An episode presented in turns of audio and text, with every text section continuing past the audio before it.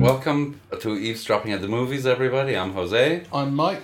and today we're going to talk about Steve Soderbergh's new film called Unsane. Yeah, so we, we've just come, we've had we've had, we've watched three movies in a row today. We saw Ready Player One, and then we saw Isle of Dogs, and now we've seen Unsane Yes. late at night, um, which I forgot I knew anything about because um, I knew I'd seen people talking about it a little bit, and obviously the title is uh, you know idiosyncratic. It's not insane; it's unsane. Um, so I kind of recognised it. But it was only when I got into it that I realised, oh yes, this is the thing I saw the trailer for the Soderbergh film about the girl who is not meant to be in a mental institution, but she is, and then she kind of goes mental, or she, well, she she gets in there and she sees that her stalker is working there, Yes. and from the trailer you're going, is he? Is he not? Is she? Is she actually paranoid? Yes. So the trailer was very very intriguing. The trailer made it seem like a horror film with Claire Foy, in which the central nightmare is that this person who's escaping for, from a stalker actually ends up being committed to an insane asylum where the stalker is her nurse. yeah, and sh- and the, the idea is that she shouldn't be in there. She's put in there by mistake. Yes. But then when she's in there, all of a sudden she's not going to be able to convince people that she's not insane because her guy, her stalker appears to be there. Yes. Well, actually, we the film is more interesting than that in a way because it's not only that she's not meant to be insane; it's that this uh, hospital has a policy of um, uh, uh, cheating people on their insurance. Uh, by committing them when they don't need to be committed, then committing them against their will until their insurance runs out. Right. Yes, that's his kind of under, uh, secondary sort of aspect to it. So we should say for, that's really the premise. Obviously, spoilers. We'll be heavy on spoilers from now on. Um, so yeah, there, there's this aspect of uh, she meets a character played by Jay Pharoah in there, who I know as a, as an impressionist. I didn't know he was doing actually more serious acting. Right. And actually, he used to really annoy me when I saw him as an impressionist, and uh, I quite liked him in this. I thought he gave a good performance. He knows the lay of the land, and he slightly takes uh, Claire Foy uh, under his wing and explains that this is an insurance scam. That they will keep her in there until Medicaid or her insurance says we're no longer going to pay for this, Yes. and then they then you, then you get out. Um, and also, he has a mobile phone, Yes. which uh, she uses. It's important for the plot. Well, the first, the, the, the whole beginning of the film is really interesting because you get the sense that it's a it's a very lonely career woman uh, who actually is very smart and you know is prey to sexual harassment. You get the sense of her boss kind of you know trying it on with her, Yeah. and her being very firm and prim and you know nonsensical, but also that she's very lonely and isolated. And then as the film unfolds, you realize the reason why she's lonely and isolated is because she's basically moved across country to escape the stalker. So in fact, she doesn't know anybody. So really, that phone is a lifeline because you know. Um, but the the beginning scenes are very well handled because you can see how quickly she gets entrapped, right? So you know, the doctor says, "Sign this. It's just a boilerplate." And we need it, you know, to to finish, you know, the, uh, or to proceed with. Yeah, so she's just thing. gone to see a psychologist or psychiatrist for a kind of. She, it's a it's a one it's a first uh, meeting, Yeah. I guess, because because then she says at the end, "Oh, could we meet again?" Like I really liked, I really, I think it's going to help me. Yeah, you're a good listener. And then when she signs this document, it turns out that she's committed herself. That's right. And then the and then she meets then an attendant says just come this way. It's policy. And then the nurse says do this. It's policy. And before you know it, she's in a twenty four hour stay. And then the twenty four hour stay becomes a seven day stay. Mm. So actually, you know, you get the feeling that like she could end up there forever, really.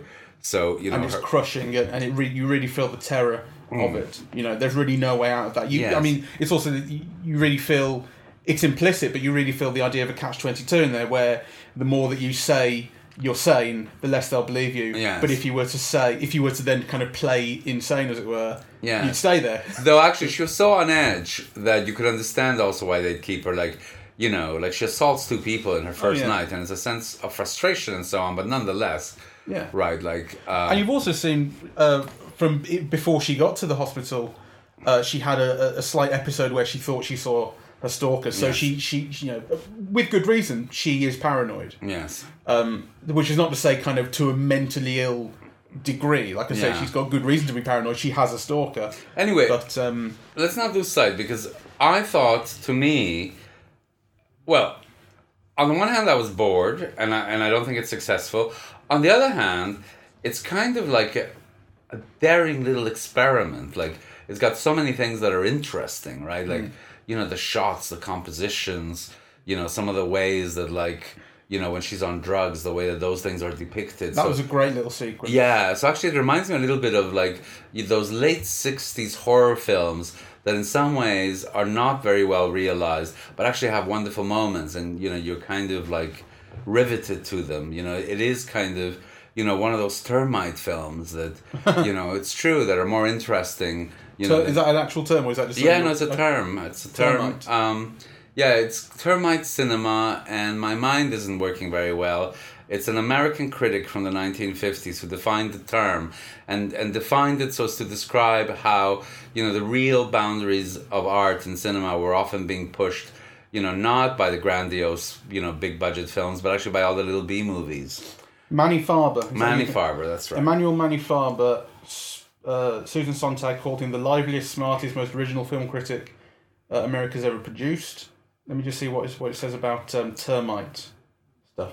And he was the lover, I think, of uh, Robert De Niro's mother. That's a side gossip thing. Who was an artist. White Elephant Art versus Termite Art. That's an essay that he wrote. It appeared in 1962 in Film Culture.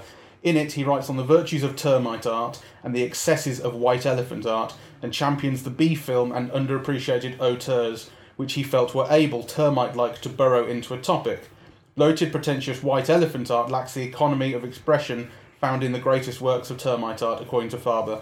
Termite, tapeworm, fungus, moss art, he contends, goes always forward, eating its own boundaries, and like as not, leaves nothing in its path other than the signs of eager, industrious, unkempt activity. Right. It's quite interesting. Well, I thought that's a term that applied very well to this film hmm. because you can see you can see in this film how it's a whole bunch of artists who just gathered together, and really it's kind of an experiment. It's a low budget film in which they're trying out very interesting things. It was shot on an iPhone. Was it shot on an iPhone? Yeah, yeah, famously, well, I suppose, quote unquote famously, it's one of the notable things about it. It was shot on an iPhone 7 Plus. All right, okay. Well, that makes more sense because I was wondering why you know the, sh- the the shots looked weird. It was like you know um, uh, uh, There was wide angle. it was very wide angled. It looked sometimes like it was a fisheye lens, really. I think once or twice it gets very close to fish. Yeah, and there were things where like you know the characters' faces were almost at a normal distance, but their hands would look enormous, Yeah. right? Um, so that makes sense. Anyway, it has a, this weird kind of dislocated feel to it. It's very poorly lit, right? Uh, uh, and you mentioned in There, there's cinema- one scene in particular where uh, Claire Foy and Jay Pharoah are talking, and she is lit, uh, and he is not at all. Which I don't know if that's a limitation of the lighting or a limitation of the phone, but either way, it's just not. It doesn't work. It's racist, really. You know, because you need to take into account skin color. You can't always sideline uh, black people and kind of just turn them into a block. You couldn't even distinguish his features. Yeah, you you know, for for most of of of the time he was on screen. So you know that was a limit to that exercise. Um, it looks really low budget, but it looks really interestingly experimental within that budget. Hmm. Uh, and so you know, some things work better than others. Really, Um, I didn't like the look of it at all. No, but uh, well, it, uh, define like because I think the I think the look of it suits it. I think in some ways it suits it, but um, you know, it's interesting. I didn't know that it was an iPhone film, and you know, now that you mention it, it kind of you know makes sense. It's an iPhone film, you know, probably using a lot of whatever lights available, uh, because a lot of it feels dark, right, and kind of wide, yeah, like overly wide angled um, and you know with the texture of the image like not very good quality yeah? It lacks kind of density and depth. And you know my god if you, if you just think of uh, uh, the wes anderson film right? Of Dogs. yeah there was a pleasure just in the depth of the image Yeah. right? Like you know whereas this seems very thin very gray or tending yeah like a kind of unsaturated or desaturated color you know um You kind of feel like whatever work could have been done to make the image more interesting beyond it's beyond what it came out the camera as has not really been done or hasn't Yeah. hasn't been improved to its best uh, advantage. That's right. So I think for me, like what was interesting to see was there were some really interesting shots and some really interesting compositions, and it did lend it an air of like something abnormal, you know, or claustrophobic. I would say. Yeah. I mean, it gets into you. You, you really feel Claire Foy's uh, uh, paranoia and kind of increasing mania. She's great. And and um, um, I mean through the cinematography though, you Ah. know that that kind of as you say that the the, the very wide angle stuff early on before even you get into the uh, hospital. You know, it's it's all this um, as you say wide angle photography where depth uh, is, is and size is really emphasized and it feels very voyeuristic Yes. as well. Um, and also, it's it's the first half of the film is is uh, full frame, and that again increases the idea, it increases the feeling of claustrophobia, where you're kind of walled off, and it emphasizes uh, uh, uh, vertical, emphasizes verticality in the scene, so you see ceilings all the time, and you're Yes. constantly feeling penned in. Yes, no, Um, it's true, and also that voyeuristic sense. You're often, you, you know, there's often like reframings within the frame with shutters and people looking on, you know, through windows or you know, Hmm. uh, uh, um, yeah, uh, uh, little windows indoors or yeah. So that sense of feeling penned in, of being watched uh, or being stalked. Yeah. Yeah, but in kind of in this world that's all like gray and thin and Yeah, uh, you know, I- and distorted, you know. Um, I, I was I was constantly kind of interested to see where the film would go. I couldn't. I, I didn't feel I could predict kind of what its next move would be. You know, like even when, for instance, the mother gets involved, you kind of go, okay, well, she's going to try and uh, you know get get her daughter out and sort it all out. But even then, you kind of I didn't feel I could predict exactly what would happen next. Um, so I was constantly interested in in where the plot would go, but on a kind of minute to minute basis, the film uh, once you got into the hospital, at least the film was very, very uh, uh, boring. I guess really. Yes. Not not exciting enough. Yeah, I was bored. On, the other hand, I, I mean, I, to be fair, a few people left. Probably four people left yeah. um, in the cinema. Which maybe it was just like they thought it was crap, or it was thought it was too boring, or it wasn't the kind of film they Or thought, it or was whatever. it late or whatever, yeah. Or yeah, I also it, it, it was a late screening, so maybe they thought it's not worth it. Yeah. Um, but on the other hand, I would say that if you have personal experience of mental illness or, uh, or kind of, uh, psychiatric hospitals or having a stalker, uh, I think this film would really, really speak to you and probably creep you out a lot more effectively than it did your or, you or I. Do you think? I don't know. It, People- seem, it seems to me a very convincing depiction of the issues that it raises. Um, I w- I'm not convinced, right? Uh, I mean, I thought I thought, well, as a kind of horror film, it worked on me. Like you know, I think I jumped out of my seat. You jumped a couple times. a couple of times. Uh, so that's the thing. I mean, I, I have mixed feelings about this because on the one hand, it's a neat experiment, and I love seeing all the compositions and you know, kind of that that they were doing, and the type of different types of shots, and all of that I loved. Yeah, it's kind of you. Th- you thought it was experimental. You, you they were trying something, and it was it was interesting to see. On the other hand, it, it scared me, you know, and on the other hand, I was bored. So those are almost like Yeah. kind of competing, you know, uh, uh, and contradictory uh, feelings. Really, I'm not sure I would recommend it to to anyone. And actually, I think had I been watching it on my own on TV, I would have turned it off. I would have switched it off. Even though, you know, there's all those things that I mentioned. Plus, I think a truly great central performance by Claire Foy. Yes. You know, I think she was absolutely terrific. Uh, I think uh, I, I say this kind of guardedly, but I think that um, I would recommend it to people who have experienced the kind of things that Claire Foy's character does, on the basis that what her character is, amongst other things, is gaslit. Right? She believes that something is happening, and she's being ignored or being told it's not. Um, and that is that's something that happens particularly to women an awful lot. Uh, and it's it's one of the most disturbing things that can happen to you because you're you're literally being kind of lied to that your your your reality or your experiences are not real. That's incredibly disturbing.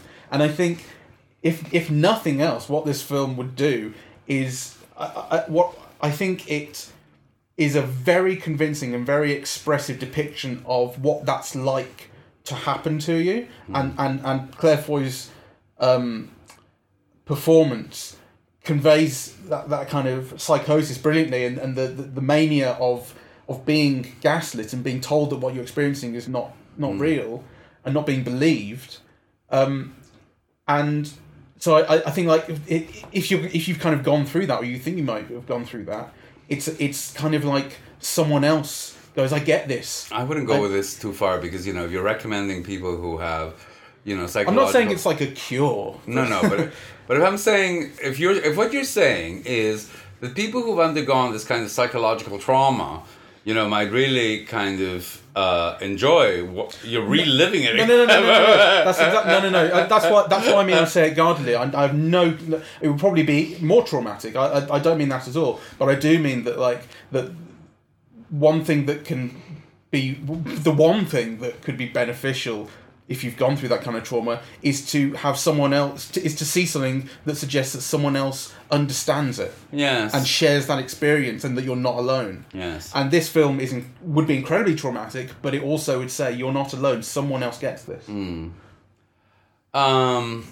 I think it's very it, it is its its greatest success is that it expresses that very convincingly to me. Let's let's look more at the faults. I hated uh, the um, the villain. I forget what the actor's name is. Now. Joshua something. Hold on, uh, and I don't know why he was cast. because he looks creepy with a beard and, and rapist glasses. Well, he looked, Joshua Leonard. Joshua Leonard, I, I don't remember ever seeing him before. And he does definitely look creepy uh, and kind of, you know, slightly perverse with the glasses and the beard and so on. But, I, but I, you know. I He's kind been in, uh, from what I can tell, only independent things. He started with the Blair Witch Project. Right. Well, I just thought he wasn't good enough. He was and one of the main ones, And he's certainly not good enough opposite Claire Foy. No, he's not a good enough actor. He's like a bit of a blank, really. particularly those scenes in the blue padded cell. Yes. um, where where they're they're actually kind of having it out. He's not good enough. He can't he can't hold up to her. Yeah, so that was a big problem for me. Um, and then you know earlier on when we were talking about we were talking about the Isle of Dogs, and you know it's such a I think it's such a marvelous film that we were trying to find fault with it. And one of the things that I was saying is that you know how the ending seemed too long because you everybody's narrative gets wrapped up. In this one, you know, kind of we barely get a sense of what happens to the protagonist really. Well, I I mean she's she's returned to the real world. The the hospital having been kind of found out for the the underhand shady shit that was going on there. Yes. Um, she resumes her life. And you know, she, she that- does well in her job, but then she sti- she can't escape the trauma, the psychological trauma that of her stalker. So Yeah, so nothing is wrapped up in this one, really. no, but is, is that a fault for you? I mean, No, it's not a fault. I'm just kind of, No, sure. you know, it's the thing. I mean, I think the ending felt appropriate to me. It did. I, well, the ending for this felt much more appropriate than the ending for Isle of Dogs. That's the kind of point I'm making, Oh, right, really. so, yeah. Right. Come see, come see. Uh, but anyway, um, so as I said, I, I have mixed feelings, really, and and I, I actually I think I would recommend it to fans of Soderbergh. I've realized that you know, in a very brief space of time, this man who keeps saying that he's retiring, you know, I don't know how many films I've seen of his actually, but you know, more than any other filmmakers, I think, because you know, there was the Magic Mike films, both of them. Then there was the Liberace film that I saw. TV movie, but a film. I saw it here at the cinema.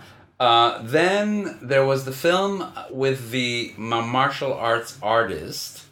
Uh, then there was the film about a medical with Jude Law about a medical doctor. Then there was Logan very recently. Logan Lucky, Behind the Candelabra, Side Effects, Side effects. Magic Mike, Contagion. Contagion. That's going back the last 10 years, so The Informant and No, the just the, the last four or five years. If, if- well, if you go, say, since 2013. Yes. So 2013 was Side Effects and Behind the Candelabra. Okay, that's right. Um, leave it a couple of years, you get Logan Lucky and Unsane the last couple of years.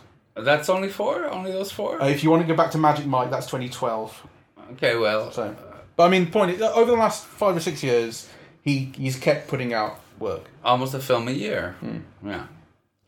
Well, I mean, yeah, And the, I- and the the- television series. The one this reminded me uh, the most of was Side Effects, which I think I had. A, I don't really remember, but I think I had a kind of a bad time. This reminded me of it insofar as, it, it, to me, it felt like kind of early nineteen nineties, uh, erotic thriller sort of this kind of stuff. You, eh, eh, although this is not erotic, but it's the kind of it reminded me of the kind of thriller you would get on Channel Five late at night. Sort of in two thousand and two, do you know what I mean? It's reasonably cheap B movie psychological thriller stuff. because of all of these movies that we've mentioned, the only one that I really loved, that I thought was really great, um, and I wanted to write on it and didn't have time, was the Liberace film, Behind the candelabra. Beyond the Candelabra. I couldn't get through that. I turned it off. Oh, I loved it.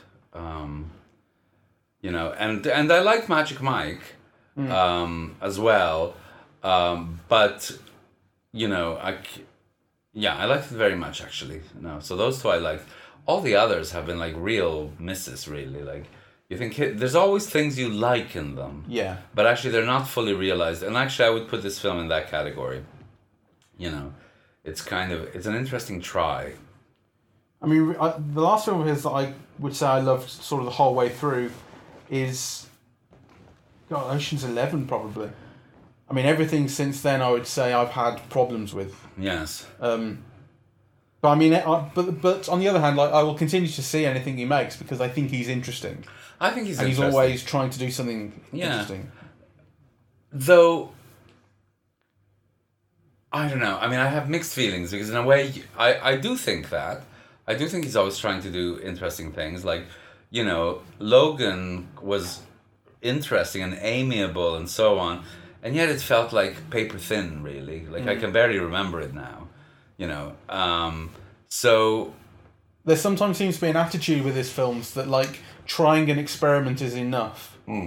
Do you know what I mean? Like, yeah. And from the point of view of the audience, it's just not enough. No. Uh, do you remember? Um, uh, Actually, anybody without a Cineworld pass who goes to see this will be really disappointed. yeah, they, you'd feel shortchanged, wouldn't you? You would. You want it to be more complete than it is. I, the film that really springs to mind is actually for me of this type is not a Steven Soderbergh film. It's 127 hours, the Danny Boyle film, Oh, which yeah. was not a bad film, but that but the entire film felt like an experiment in how do you film a guy under a rock. And yet, I can remember uh, scenes and shots of that film. You know, I remember James Franco kind of, you know, being in the cave and like breaking his foot or something, or his hand. I forget what it was. But you know, you have like these images of the sunlight hitting the rock and him being trapped. Like there are things that actually that film is much more successful at creating things that stay with you, right? Like with Logan, which was just released. Logan Lucky. Logan Lucky, which was re- released this year, I think, last year, within a year. Yeah, yeah, yeah. Right. Like all I remember is a kind of a shaggy amiableness, you know. But I can't, I can't even, I can't remember more than Yeah. a feeling, you know. So, so they that's don't not stay with you very much, do they? well, uh, not with me anyway. No, Um, not not with me. either. The last one I would say that actually stayed with me is Magic Mike because I would watch those dance scenes over and over. I thought they were fucking great. Yes. I, I think I think actually the plot of Magic Mike, the the, the, the character stuff, is pretty dull. But the, but it's those centerpiece scenes that you that Yes. what that film really is about. But like I said, the last film of, of his that the whole way through I thought was great and memorable was Ocean's Eleven. yes. The other Ocean's films I like as well, but not as much. I like them all. Actually, I think I saw them recently. You brought them up. I was watching them again recently. Okay, Yeah. and then because of you, I saw them again, and they're just such fun, Hmm. right? Like, and, and they're kind of glamorous and expensive looking and sleek, you know, and and and actually, it's so in a way, it's like comfort food, but it is very comforting. Whereas actually, this, you know, it's even the images lack calories. you know, I, I am in love with this idea of Guillermo del Toro's, right? That kind of, you know, film film is visual, it's audiovisual, you know, but the visual for him is the most important thing. And that, you know, that films have to offer protein for the eye, right? Um, and it's very interesting because in this film, there's a lot of attempts to create that. But I just think I just think that a lot of those scenes are constructed because they look neat or different or unusual, right? Or look what you can capture. Look, look, look how you can film this film, this this room from this angle to look like that, rather than this is this is filming it this way from this angle, etc., is expressing X, Hmm. right? Like I think the thought, like there's too much of oh, isn't this neat, rather than how do we best express Yeah. X, right? The one, the one part of, of this film which uh, which did achieve that uh, was uh, the scene we mentioned earlier, where she's she's been drugged um, by her stalker, uh, and in and she she enters a state of psychosis, and there's a shot of her from behind as she's kind of tearing around a room, breaking stuff Yeah. and screaming. Uh, there's a shot that tracks her straight from behind her head, and and it's superimposed with a shot on her face. Yeah, and which so only peaks periodically. well, yeah, they're, they're kind of there half and half. Um, but you see the one from behind her more because you see the chairs and stuff Yes. running around. But then you recognise her face because you you know you, you kind of so you see it in the back of her head, and you and you can also see sort of the ceiling tiles. That's a great shot. It's just it's a brilliant little sequence. I mean, there are lots of things like that that are very intriguing actually in this film. You know, and that's why I would recommend it to fans of Soderbergh because you can see how he's developing things and he's working with things and he's trying things out. And actually, there is a kind of a pleasure, and I'm willing to lend my attention to artists just experimenting, you know. And I appreciated Matt Damon being there, and you know, and so I on. thought he uh, unsettled the film just by being a famous guy. It's a cameo in the, It's a cameo, and actually, it's a Matt Damon role Hmm. in the cameo, and so on. But but I did appreciate him lending his support to this. Actually, oh sure you know, um, and I, I I mean, it was a pleasure to see him. I I think it uns- when you say it unsettled it. Like the film did need a jolt, you know, because I Yeah. I looked at my watch like three times, you know, so I appreciated him being in it. Oh, fair enough. My perspective was it was something that took me out of the film rather than kind of energized it. Well, um, Two different worlds. You and I. well, that's for sure. but uh, yeah, okay. He didn't shoot this film, which I thought was interesting because he is famous for doing his own cinematography, mm. isn't he? I think this- so. Yeah. And this was done by someone else, and it was not good. no. My, my, well, I mean, was it the other guys? Let me see, let me look at the cinematographer and see if because if it was like you know his first film or something, it was like I don't know. He's a student being given a, a chance or something. Uh, cinematography. Oh no. cinematography uh, was by Steven Soderbergh as Peter Andrews. Oh right, okay, So uh, pseudonym, pseudonymical. okay. Well, that's interesting. So it's- Anyway, it was not. I didn't like it. Uh, You know, it I didn't wasn't- like the way it was lit. No, So- um, the lighting was not superb. Um, Um, and yet, obviously, he's a very knowledgeable. So, but it boggles the mind that this lighting was something that he chose to execute, right? Like, you know, because as we were talking about those scenes with Claire Foy and what's the actor's name?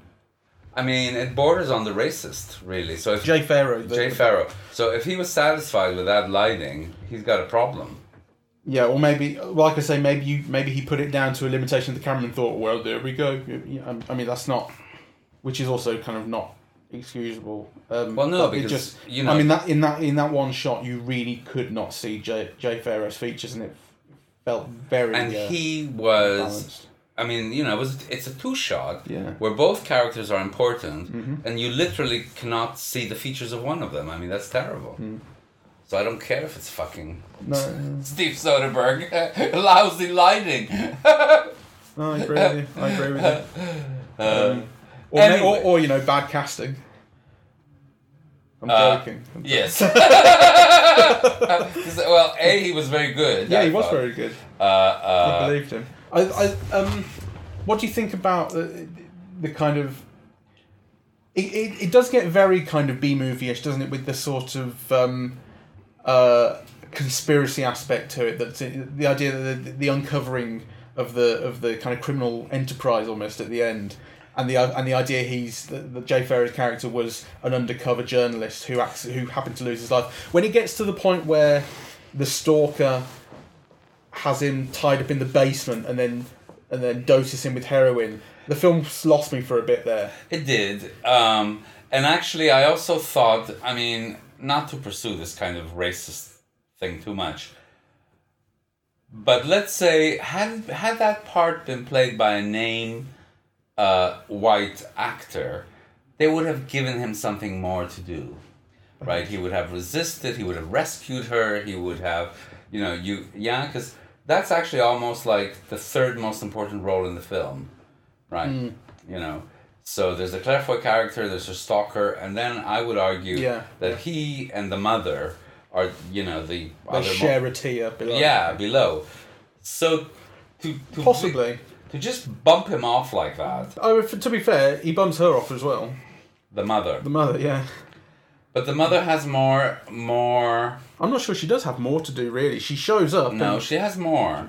Because I mean not more in terms of lines, but more in terms of you know, there's a whole uh, emotional scene with the with the daughter and about getting in touch and being in touch and being able to help, right? And Mm. the thing that happened with the father and you know, you get a whole yeah, there's a whole emotion thing.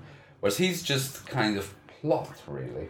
a, little bit, but he's also someone who, He's a plot function. uh, uh, up to a point, but he's also she she does feel she, a certain connection with him. She wants to see him again when they eventually get out, and he's a support mechanism for her. He's he's the only one in there who seems to understand her. Okay, like you So know, there is- I, I, I get that up to know, a point. they don't have the background There's of a nice and daughter. But I just I also do think that if it was a white actor, you know, with a bit of a name, they would have given him more to do.